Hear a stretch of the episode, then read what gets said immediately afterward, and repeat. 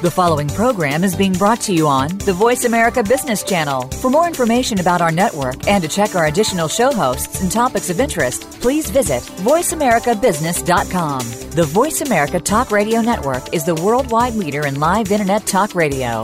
Visit VoiceAmerica.com. The views and ideas expressed on the following program are strictly those of the host or guests and do not necessarily reflect the views and ideas held by the Voice America Talk Radio Network, its staff, and management.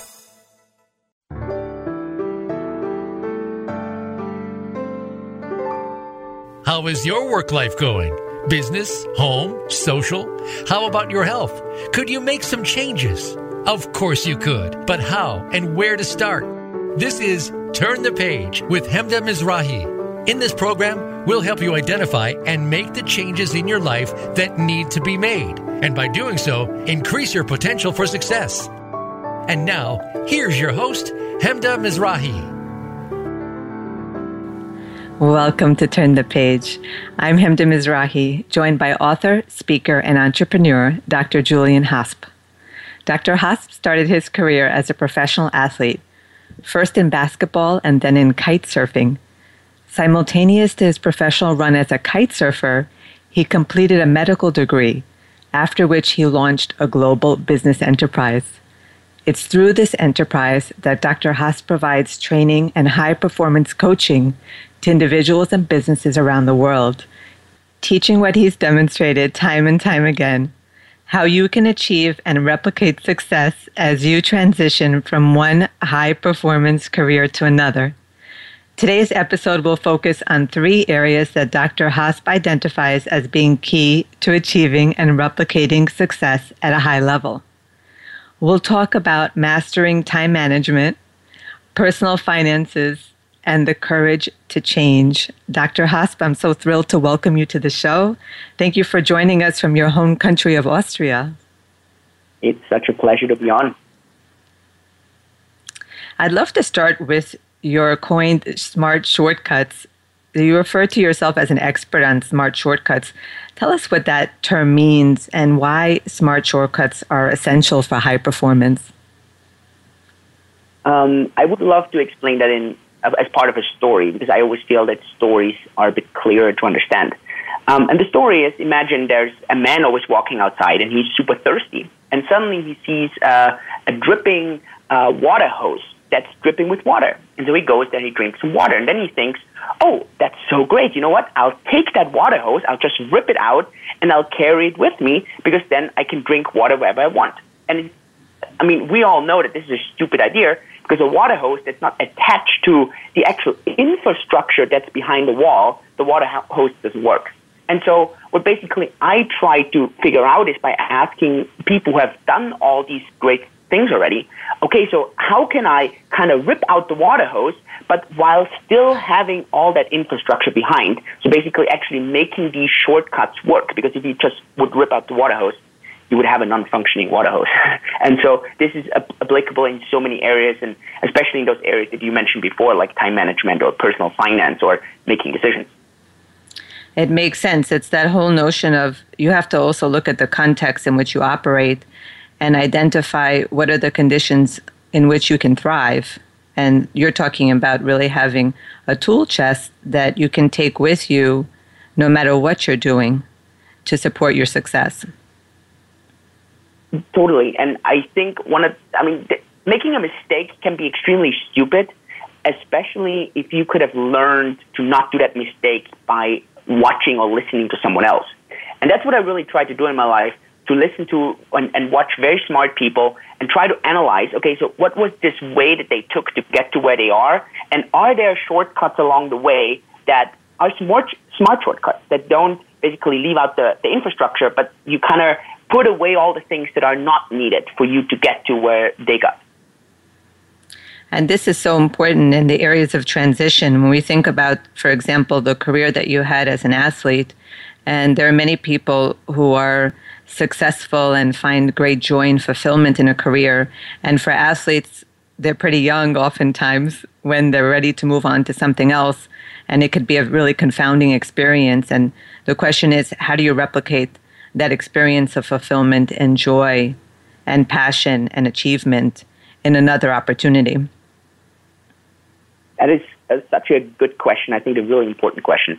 I think at the end it comes down to again watching others and maybe and, and have, I mean there's so few things that have not been done before. So most of the things that uh, myself or probably most of the people listening, there are other people who have done at least similar things before. And so what you can always do is you can look at these people and mm-hmm. by the law of cause and effect, if you do the same things, you're going to get very similar results.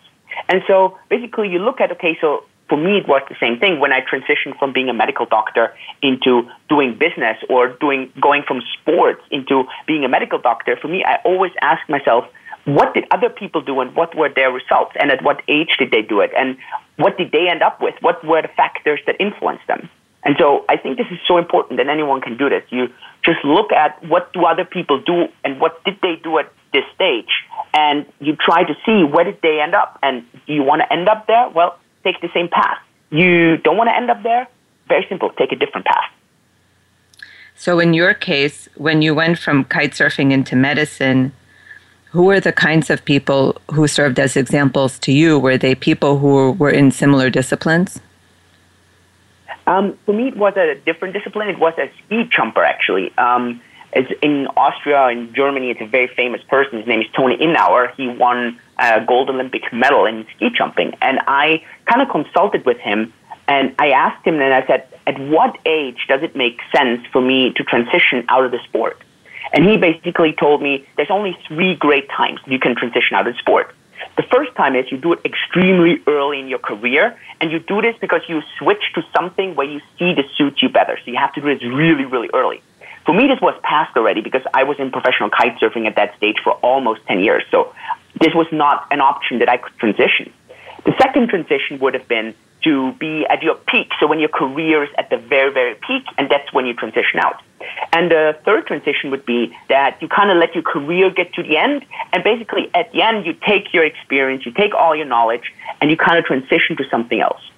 And for me, I kind of picked a very good point looking backwards where it was just after the peak of my career. It was slightly after, and most people I think they didn't feel that it was slightly after because I just had released my latest book back then, The Kitesurfing Dictionary, and I had a lot of press, had a lot of media coverage. And so for me, it was a really, really good time. But I knew if I would have waited six months longer, then I would have totally been on a downturn. My, my body got older. Uh, my joints started to ache. So I thought, it, I thought it was a really good point. And those three points, those time points in, in your career, I, I really appreciated those getting this advice. So I hear your comment essentially learning from other people you pretty much choose the people you really resonate with the ones whose example you think you can benefit from because it fills in some of the gaps in the questions that you're asking yourself.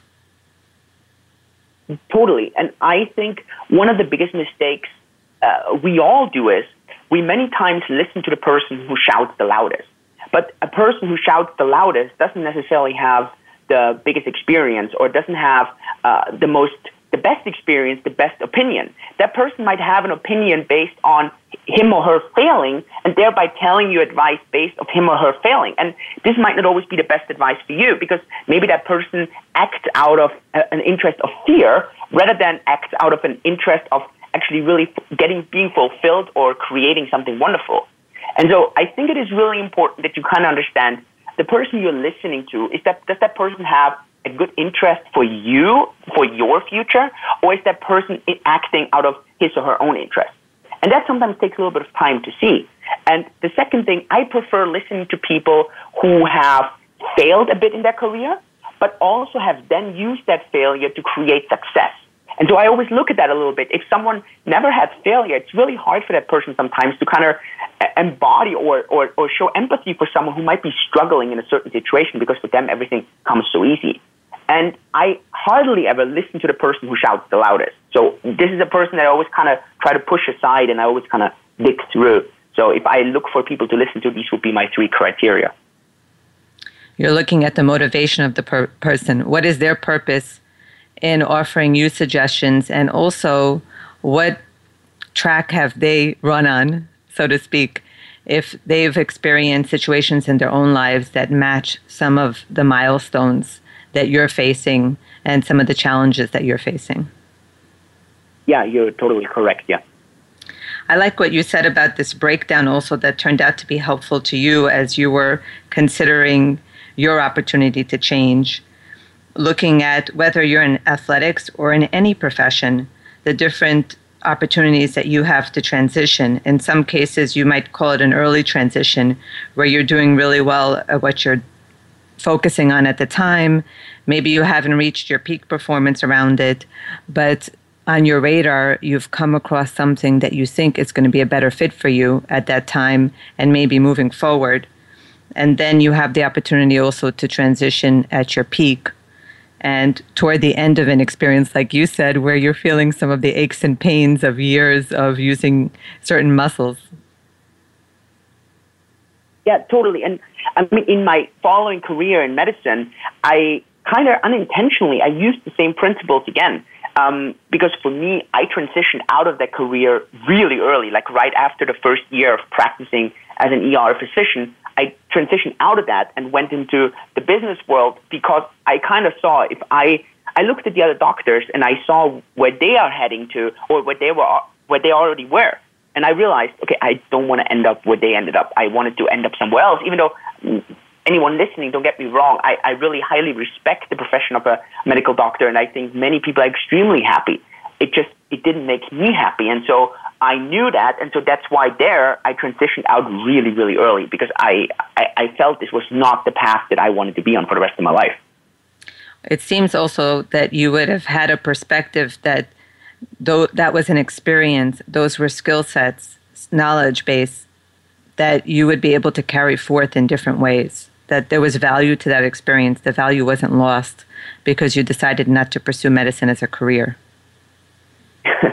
I wish I could have, I would have had the foresight back then to explain that to my mother, who was so devastated that I, I quit being a medical doctor, which was her, her biggest pride. yeah. Right. And that's a reality, I would guess, that many people face when you're making decisions like that. They're certainly going to affect the people around you, those who are close to you, and you might have some fallback. From that standpoint, that really tests your resolve and pushes the envelope on maybe some of the self doubt that you're experiencing yourself. And, and, that's such a good point because I give so many talks and, and, and speeches on making decisions and making life changing decisions and, and how actually difficult it is to be in that very moment to take that decision and what to look for to kind of assure yourself. And I mean, you're never going to be sure in that moment that you are on the right track. And one of those things is to look at other people who have walked that walk and have faith that if you do the same thing, you're going to end up at a similar place. But if you are, or when you are in these, these moments, I mean, all that breaks apart almost because you feel this intense pressure from other people and you kind of disappoint so many and then you kind of disappointing in yourself and, and, and this is so important to, to really understand that everyone feels the same in such hard decisions, especially when it comes to change. You feel uncomfortable, you make other people uncomfortable, and you have to handle that pressure if you want to have these, these life, uh, these really big changes in life. We have a few minutes left for this first segment about daring to change. Is there anything else that you would add regarding these last points that you're making around the pace of the transition that you're making and also overcoming pressure from your surroundings? I think we, we really covered it all. I think to summarize, it's really important to understand that uh, everyone feels similar when it comes to these big changes. There's no one who's going to deal ha- have an easier way of dealing with it than others. So it's it's going to be really difficult, and you just have to push it through. And that brings me to the second point. If you don't know why you want to push through, you're just not going to, and you're going to get back to your old routine. And the biggest or the easiest way to know if you are on the right track is simply to look at other people and look at the track they went on. Look look at what they had to go through to get there and then be committed on doing the same thing. And you're going to end up at a similar place. And this is a good chance for you to know you're on the right track, if I could summarize it in three easy points.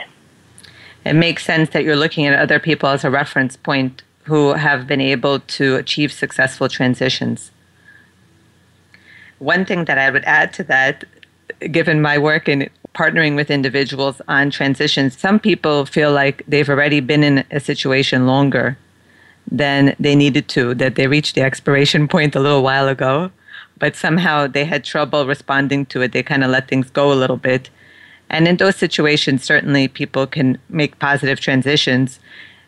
As you've been referencing, also, it's really important just to take a look at the signs, the indications that the expiration point has come, and to start to take some action. Yeah, I, I don't have much to add to that because I totally agree with you. Yeah. So it's a perfect place for us to go to a quick commercial. When we return, Dr. Hosp will talk about some of the issues that might impact your ability to manage time and how you can master this skill. Stay with us for more.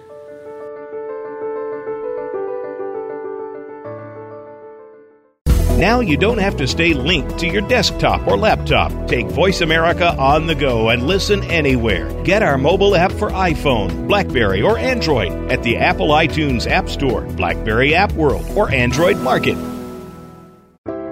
Are you a business leader or owner who's ready for a lifestyle change? If conditions in your company's environment or marketplace are reducing your quality of life, now might be a good time to develop an exit strategy. Creating a transition plan enables you to pace your need for change while celebrating an enriching career. Ensure that you exit on a high note by enlisting the expertise of Hemda Mizrahi. Learn more at lifeandcareerchoices.com. Your favorite Voice America Talk Radio Network shows and hosts are in your car, outdoors, and wherever you need them to be. Listen anywhere. Get our mobile app for iPhone, Blackberry, or Android at the Apple iTunes App Store, Blackberry App World, or Android Market.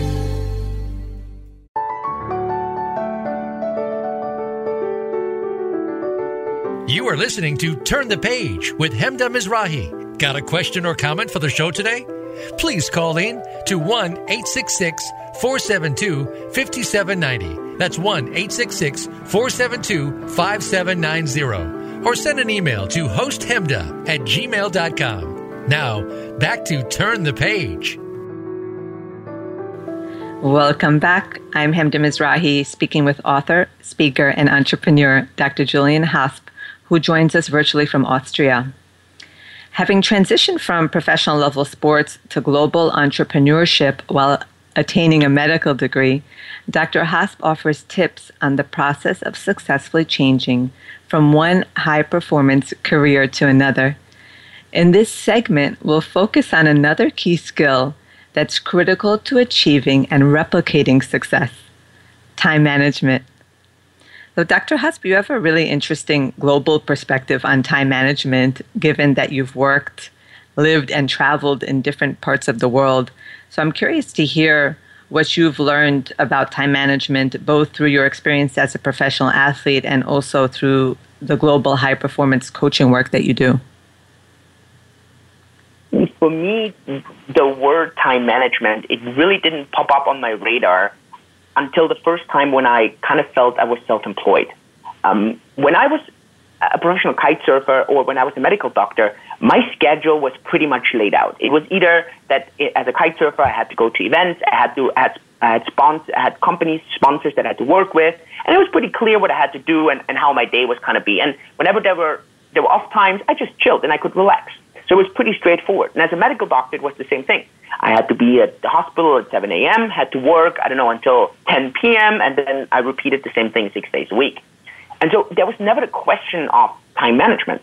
But suddenly, when I transitioned into, the, in, into what I'm doing now, being self employed, running my own business, suddenly I had 24 hours a day and I was in charge.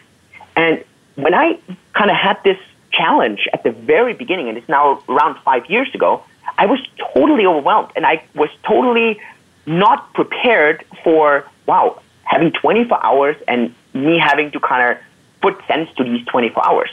And I actually titled a blog post, uh, the hardest thing uh, when going from being an employee to being, a, being self-employed. And the hardest thing for me is proper time management because it is so hard suddenly to distinguish between what's important and what's not important but is urgent. Uh, how do you kind of structure your day? How do you say no to things or people? How do you pick priorities? And you mentioned this before. For me, it was so interesting to see differences also in cultures and in countries. Uh, to see Americans how kind of they prioritize certain things, and how in Europe people prioritize things, or how people in Asia, where I'm based now, how their priority is totally different. And so I, I thought that was very interesting to see, and also from a learning process, extremely helpful. It's such a key point that you're making, and so many people experience this if you're you're in an educational environment for so many years, and like you said, there's there's an implicit structure that's in place. Not even an implicit. there's there's an actual and very clear structure that's in place. And then when you're self-employed, you need to come up with your own goals. You need to come up with your own path.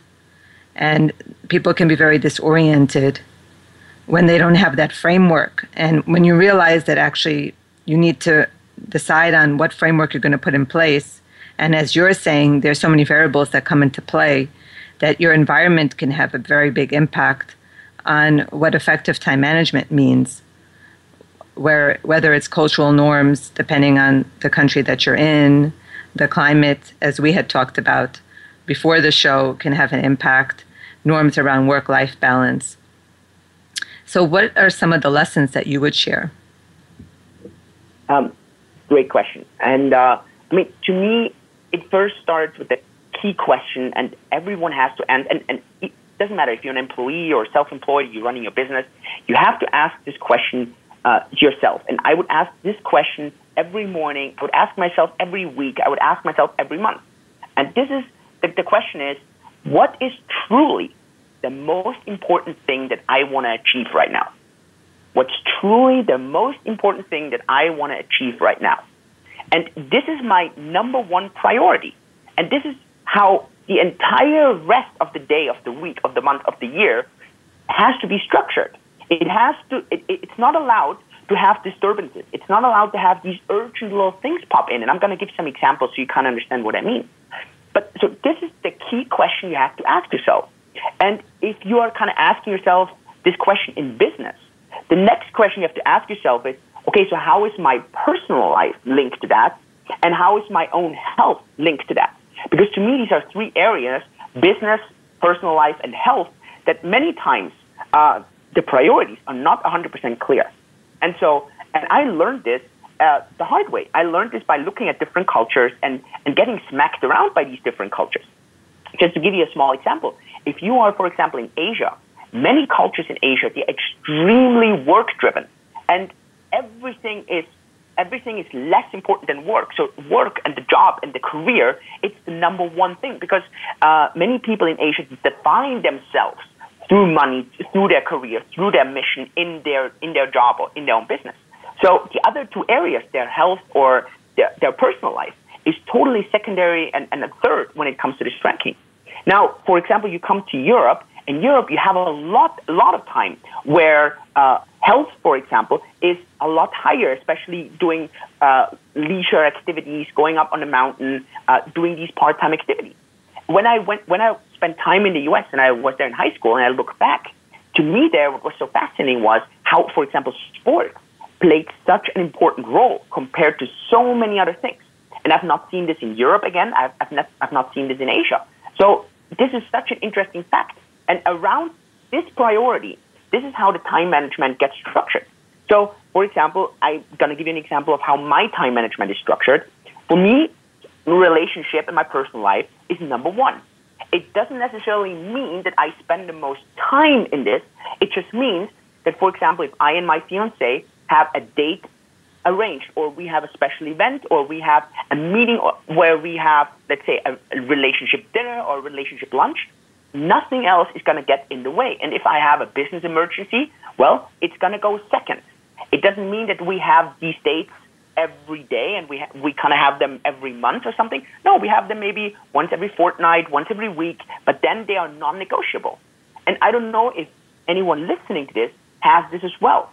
I I kind of learned this from uh, it is a Swiss guy. He is an expert when it comes to relationships, and he kind of analyzed what made relationships work? And it was the focus on priorities, on time management in your relationship. So it doesn't matter that you spend a lot of time in your relationship. It just means that you put priority on it and you don't kind of shift around. And this is a good question you could ask yourself right now, when was the last time you met with your better half and you made it a non-negotiable? And I think this is such a good part. It comes to when you are in your job or in your business, what is your number one focus in there? And you're not going to negotiate around it. It means, let's say you have a preparation for a presentation for tomorrow, or you need to get a, a, sales presentation done, or you need to prepare for a meeting, or you need to prepare for, I don't know, whatever you have to work on. Well, is your phone on during this time? Are you checking your emails? Are you having other disturbances coming in? If yes, you are not putting your number one focus on what you have to do actually at the moment. And then what happens is you're multitasking, you are kind of messing up your focus, you're messing up your energy, and where focus goes, energy flows. So you kind of strain that energy, and that's what you don't want to do when it comes to time management, because time, as far as we know so far, is not multipliable. It's not really divisible. Uh, you, everyone has the same amount, and so you really want to use that wisely. It seems that you adopt a research based approach. You're taking really a look at what are the best practices when it comes to relationships, what are the best practices also when it comes to how you're able to be productive. Like, for example, the idea of multitasking. Research shows that it's more productive based on how the mind is wired rather than to attempt to do more than one thing at a time to shift just simply shift your focus from one thing to another so as you're saying focusing on one thing is the way that you can demonstrate through practice that you're prioritizing something. Totally. And I mean, my research based approach, it, it, really comes from uh, having gone through medicine, having gone through uh, six years and then of work and so on. So, I mean, that's in my, in, in, that, that's in me. I, I, I want to have this this research approach because to me, if I, I don't know, if I've done research on something, I can be pretty confident if it has helped thousands and maybe hundreds of thousands of other people, I can be pretty sure that it's pretty good stuff. If I do something just because I have a good feeling with it, I might be right, but I might not be right. And so that's why I have this, this approach. And, and I think, I mean, it has helped me so far pretty well. And in all my coachings and, and when I work with people, I always get the same feedback. I, I get the feedback of, wow, you, you are right. And I say, well, you don't know yet. Test it. Try it out. And then if, you, if it works, keep, go, keep going with it. And if it doesn't, come back and we kind of change the approach. And, and that's, I think, what is the really great part when you do it more research based or evidence based rather than just, yeah, kind of going with the gut, which I'm not against. I, I think a gut feeling is great, but I think in some things it's really good if you look at, uh, I don't know, what, what what, what does the research say? And whether you're going with your gut or you're going with research, as you're saying, either option is viable. It seems that underlying what you're talking about is that you need to establish a base of clarity that serves as a foundation for your decision making, and that also creates peace of mind. Because if you're asking yourself, what is the most important thing I want to achieve right now? What's my clearest priority? And then how do my personal life and my health link into that? It helps you to be able to attend to the different facets of your life to be able to allocate time and effort to each one so that you have an organized mind. Yeah totally. And i mean if anyone's listening now and they say okay that's that sounds so great but uh, where should i start and I get this question so much. The question being, okay, so what's the most important thing when it comes to time management, or what's the most helpful tip you can give me when it comes to time management? And I had to look for that tip myself because I was really curious. What I found out is the best tip when it comes to time management is get up an hour earlier. It sounds so weird, but if you have to get up an hour earlier than you normally get up, and I always used to be a fan of getting up really early, but then I realized there's a lot of people out there that if you get up too early, they're just not functioning well. They are not people who like to get up early. They prefer to work late. And if I have someone who loves to work until 3 a.m. and I kind of make them get up at 6 a.m., they're just not going to function well.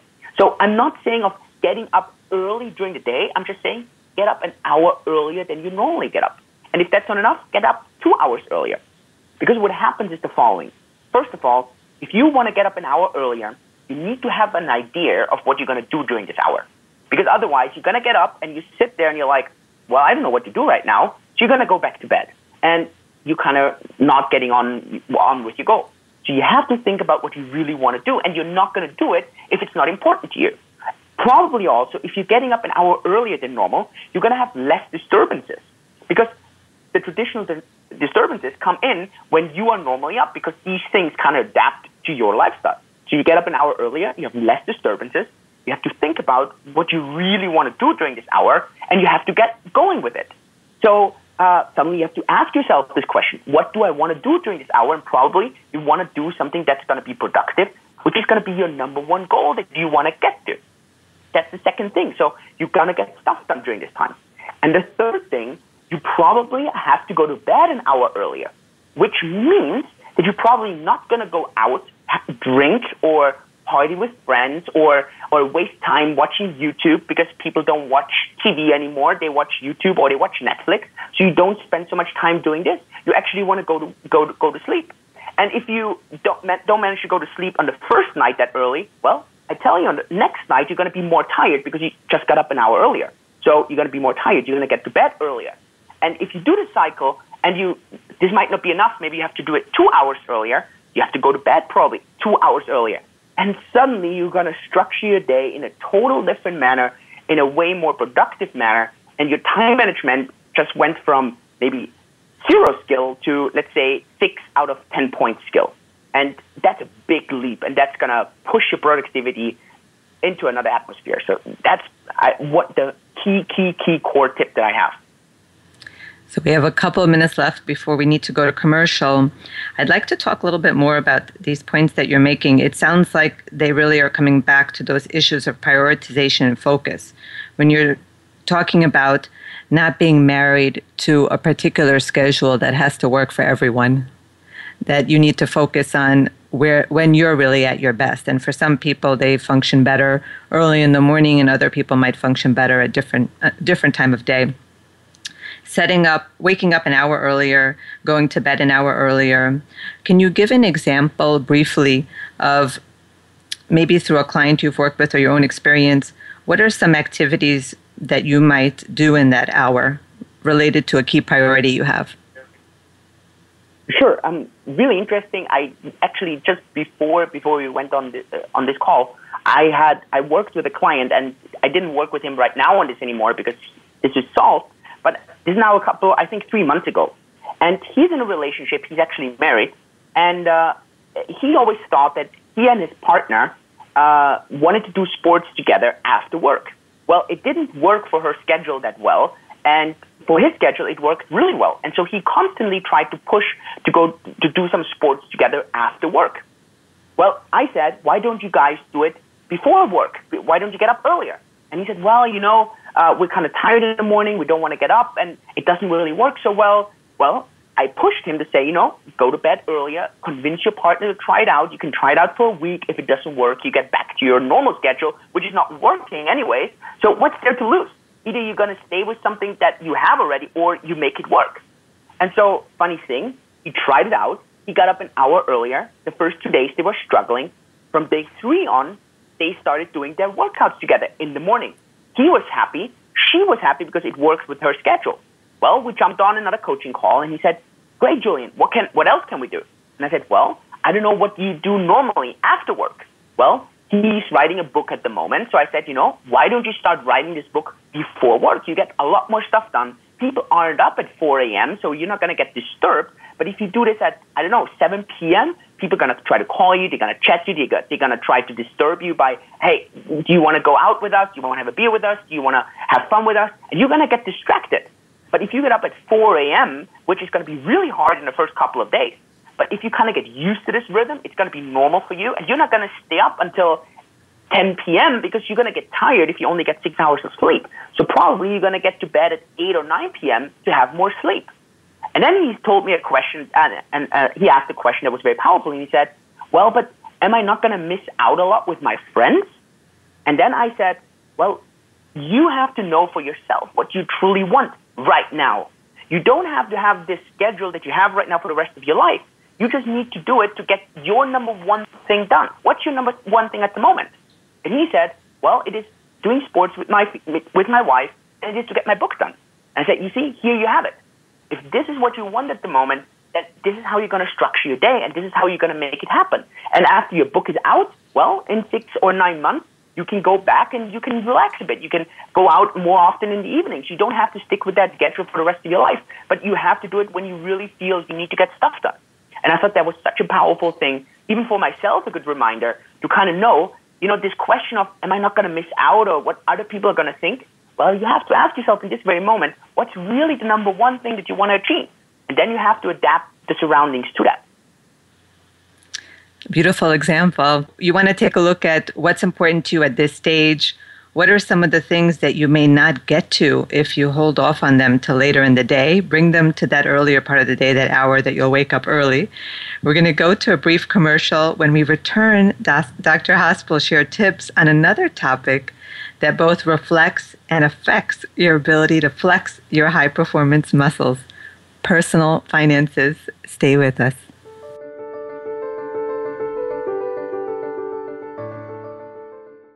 Now you don't have to stay linked to your desktop or laptop. Take Voice America on the go and listen anywhere. Get our mobile app for iPhone, Blackberry, or Android at the Apple iTunes App Store, Blackberry App World, or Android Market. Are you a business leader or owner who's ready for a lifestyle change? If conditions in your company's environment or marketplace are reducing your quality of life, now might be a good time to develop an exit strategy. Creating a transition plan enables you to pace your need for change while celebrating an enriching career. Ensure that you exit on a high note by enlisting the expertise of Hemda Mizrahi. Learn more at lifeandcareerchoices.com. Your favorite Voice America Talk Radio Network shows and hosts are in your car, outdoors, and wherever you need them to be. Listen anywhere. Get our mobile app for iPhone, Blackberry, or Android at the Apple iTunes App Store, Blackberry App World, or Android Market.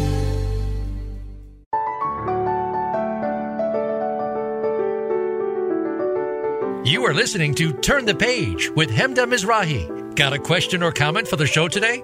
Please call in to 1 866 472 5790. That's 1 866 472 5790. Or send an email to hosthemda at gmail.com. Now, back to Turn the Page. We're back. I'm Hemda Mizrahi, joined virtually by author, speaker, and entrepreneur Julian Hosp. In sharing some of the lessons he's learned through his success in transitioning from a career as a professional athlete to that of a global entrepreneur, Dr. Hosp discussed how you can improve the critical skill set of time management. This segment will focus on another crucial high performance topic personal finances. Dr. Hosp, how do you work with your coaching clients on this aspect of success? Basically, I I, I always love to work with people the same way that I kind of experience the topic myself. Um, because I feel that if you take away a certain experience, uh, people might not get the same lesson out of kind of going through the same process. And for me, how I really learned about personal finance was when I lost all the money that I had at the age of 22 because I thought I was smarter than everyone else and I kind of was the luckiest person on the planet and I could just do whatever with my finances. And I just lost it all in a really stupid transaction when I tried to buy some real estate in Brazil. And uh, it was then that I learned that there are actually three skills to finances. And if you don't ma- master these three skills, you're probably going to struggle for the rest of your life. And these skills sound so easy, but if you never know them or they're not conscious, you don't apply them consciously, you're going to struggle. And these skills are first skill, you need to earn, you need to learn to earn money. And um, I think most of us learn to earn money, at least to a certain degree. There's people who are better than it, than at it. There's people who are not as good at it, but I think most of us learn how to earn money. Then the second skill, and I hadn't learned that skill until after 22, was keep your money. And it sounds so simple, but actually keeping your money is such an important skill. It's, it sounds so silly, but it's so important. And the third skill is send your money to work. Get your money to work for you, multiply the money. And I think we all kind of know these things, but if you kind of break it down that simple and then you learn how to do each skill, then you really get good. You, then you're really going to get good at it. And that's when you're really going to master your finances. Is there a tip that you can offer about each one of these The first one you talked about is earning money. Totally. Um, when when it comes to earning your money, um, I personally just learned that if you try to sell your time for money, you're always going to run out of time. So this sounds easier said than done, but I always believe that anyone in today's society should try to earn money in a side business or try to earn money on the side. And this can be anything you do, but you kind of want to learn how to get more independent from the job that you're in. Chances are you're going to have the resources to do so. You just have to commit to doing so. If you're truly making so much money that you say, well, I make so much money already, for me, it's more about learning skill two and three. You're maybe part of the lucky one or 2% in the world who really have such a high paying salary. Most of us don't have that, and most of us have the resources to earn a bit of money on the side. Is there an example you can give of that? Um, an example would be that with most of my coaching clients, I always sit down and I talk to them. Uh, how, what would be options how you could earn money on the side?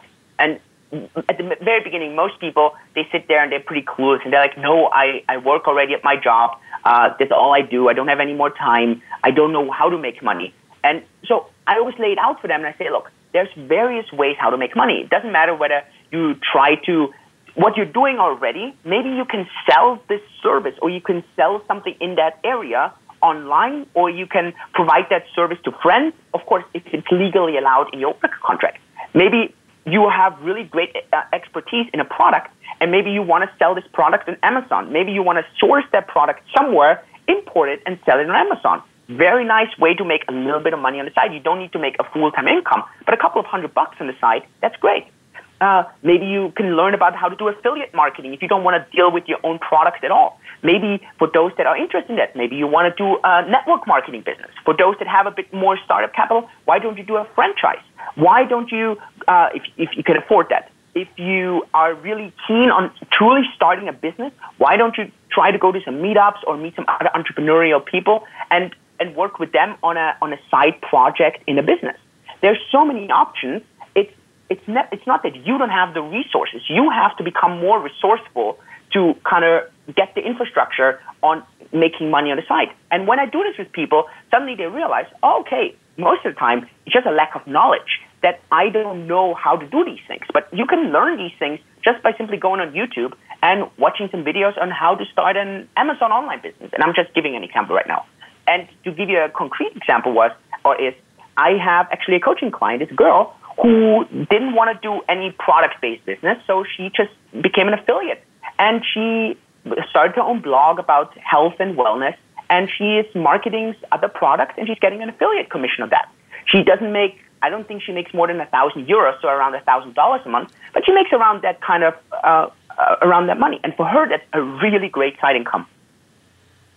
And it's also very different psychologically when you know that you're in, earning an income that at least more or less covers the basic expenses, then you have a little bit more flexibility mentally, a little bit more availability to start to explore and to learn what it takes to launch a side effort. And you have a little bit more time because realistically, when you're launching a new experience, a new en- endeavor, it takes time to build profit from it. So even if you're starting small, then it's just considered to really to be a bonus when you have something else going on. Whereas if you're focusing your full time efforts on entrepreneurship and it takes time to put the building blocks in place, that can be a lot more stressful. Yep. That brings us to skill number two, and skill number two is how to keep your money. And keeping your money is actually quite simple. You just have to do it. What it means is if it, it's not about how much money you earn, it's really about how much you keep. And the only way you keep money is by carving out a chunk from everything that you earn and you put that on the side. And there's such a great book, and I read that book after I had lost so much money, and the book is titled The Richest Man of Babylon. And it's a very thin book, anyone can get it. It's a very easy read. It's, it's old English, but it's very easy to read. And basically, it's about this man who became the richest man of Babylon, and he explained how he became the richest man. And the story goes, he became the richest man because for every 10 gold coins he earned, he put one gold coin aside, saved it, and put it to work in an investment. And what it basically means is that he, from any dollars he made, you put away at least 10%. So you make, let's say, 2,000 US dollars a month. Well, you put aside 200 US dollars. And if you are like most of us, you're going to have the feeling and you're going to cringe and you're going to say, I can't put away $200 from my $2,000 check. I don't have that kind of money. Already at the end of the month, I don't have enough. Well, then welcome to the club that we're all in. And that club is try it out for the first month. And you're going to be totally amazed how it's going to be possible if, and that's the key, if you automate that process. So let's say your check comes in on the third. Well, on the fourth, you're going to take out that 10% and you put it aside into a savings account or into something else that we're going to talk about in skill three, and you, you don't see it anymore on your bank account. It's basically like a tax that you put on yourself. Or it's like you put something into the IRA. It's just you put it aside in your mind. It's not there anymore. And then you will see it's amazing as it is, and everyone shares the same experience. At the beginning of the month, nobody believes it's going to work. But at the end of the month, you're going to be amazed that kind of the same amount of money is left over as if you would have had the extra 10%, or maybe you put 15 or 20% aside. And this is how you keep money. This is such an important skill. It's the human capability to adjust, right? If you don't see it, if you think that you don't have it, then you can make do without it, even when you thought you couldn't. Yeah, totally. It's such such a good word. Such a good word. Yeah.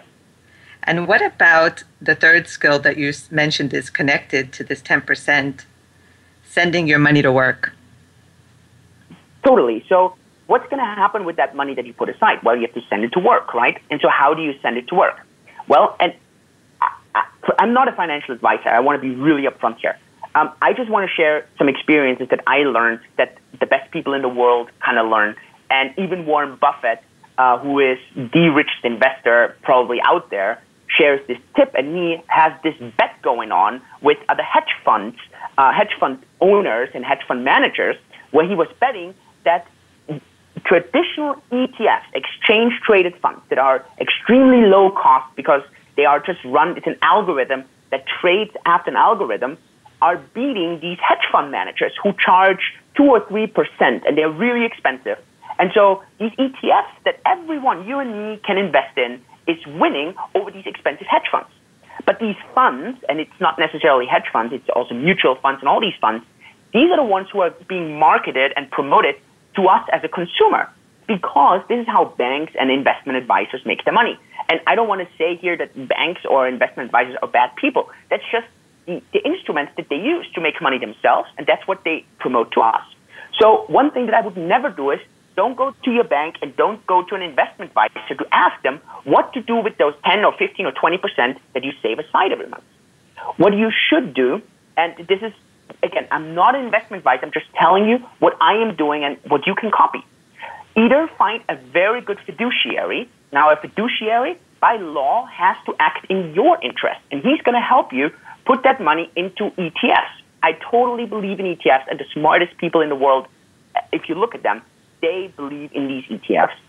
Or, uh, so you talk to a fiduciary and you ask him or her how every month those 10%, you're going to put them into really low cost investments that costs are guaranteed, returns are not guaranteed. So you want to keep your costs low. So they're going to help you how to do this.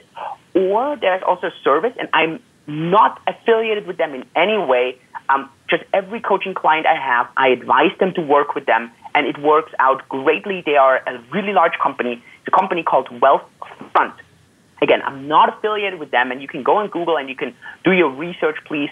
Um, you and they what they basically do is you would in, uh, transfer your 10% to them every month, and you can you do an assessment with them how how high is your risk tolerance, how, what's your age, and when you plan on retiring, and so on. And then they adjust a portfolio for you out of these ETFs, very low cost. I think they charge 0.2% per year, which is extremely low. I mean, this is really as low as it gets. And they automatically they diversify your investment, which is really important because you don't want to have too much risk. You want to hedge your risk there. And they automatically do that for you. And so if you invest your 10% or 15 or 20% every month, either through a fiduciary or through a service like Wealthfront, you're really going to do well over time because you're going to have this compound interest effect and you, you're going to diversify your investments and you're going to be doing really well. The key here is this if you don't automate that system, so if you don't automate the 10 or 15% out of your paycheck and you automatically transfer that into your brokerage account, where from where you're going to invest into those low cost index funds. Your emotions going to come into play, and you're going to block that, and you're not going to have that automated process that's going to get you to your financial security through the system. And that's one thing that I had to learn through a really painful experience. And so, again, here, making mistakes is stupid if you don't learn from other people. So, if you don't learn from my experience here, you really shouldn't be losing that money. So be be really wary here and, and do a little bit of your research, but kind of follow those steps one after one. You finished that last key point right at our wrap up. So I appreciate that. And I know you mentioned you don't have a vested interest in Wealthfront, uh, so we recommend also that you can Google Wealthfront and other alternatives to explore those options in terms of automating your finances and getting your money to work for you. So thank you so much, Dr. Hosp, for these concrete, practical, tried and true recommendations and examples. It was such a pleasure. I'd look, like to also encourage listeners to pick up more of your high performance coaching tips by reading your book, 25 Stories I Would Tell My Younger Self, which is available on Amazon. And leave Dr. Hosp a review when you have a chance to read his book. You can learn more about his speaking and high performance coaching services at julianhosp.com. That's J U L I A N H O S P.com and also his other website, 25, that's the number 25, stories.org, O-R-G. If you have comments or unanswered questions about today's episode, I welcome you to share them by emailing me at hosthemda at gmail.com. You can also share them by following me on Twitter at Hemda Mizrahi and liking us on Facebook at Turn the Page Radio. Until next week, Remember to make the grass greener where you are. I'm Hemda Mizrahi, inviting you to turn the page.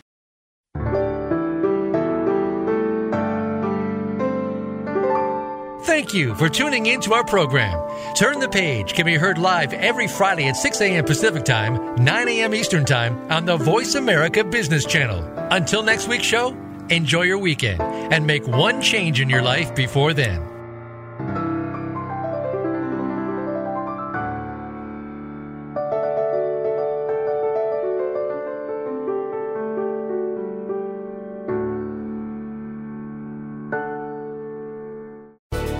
Thanks again for listening to the preceding program brought to you on the Voice America Business Channel. For more information about our network and to check out additional show hosts and topics of interest, please visit voiceamericabusiness.com.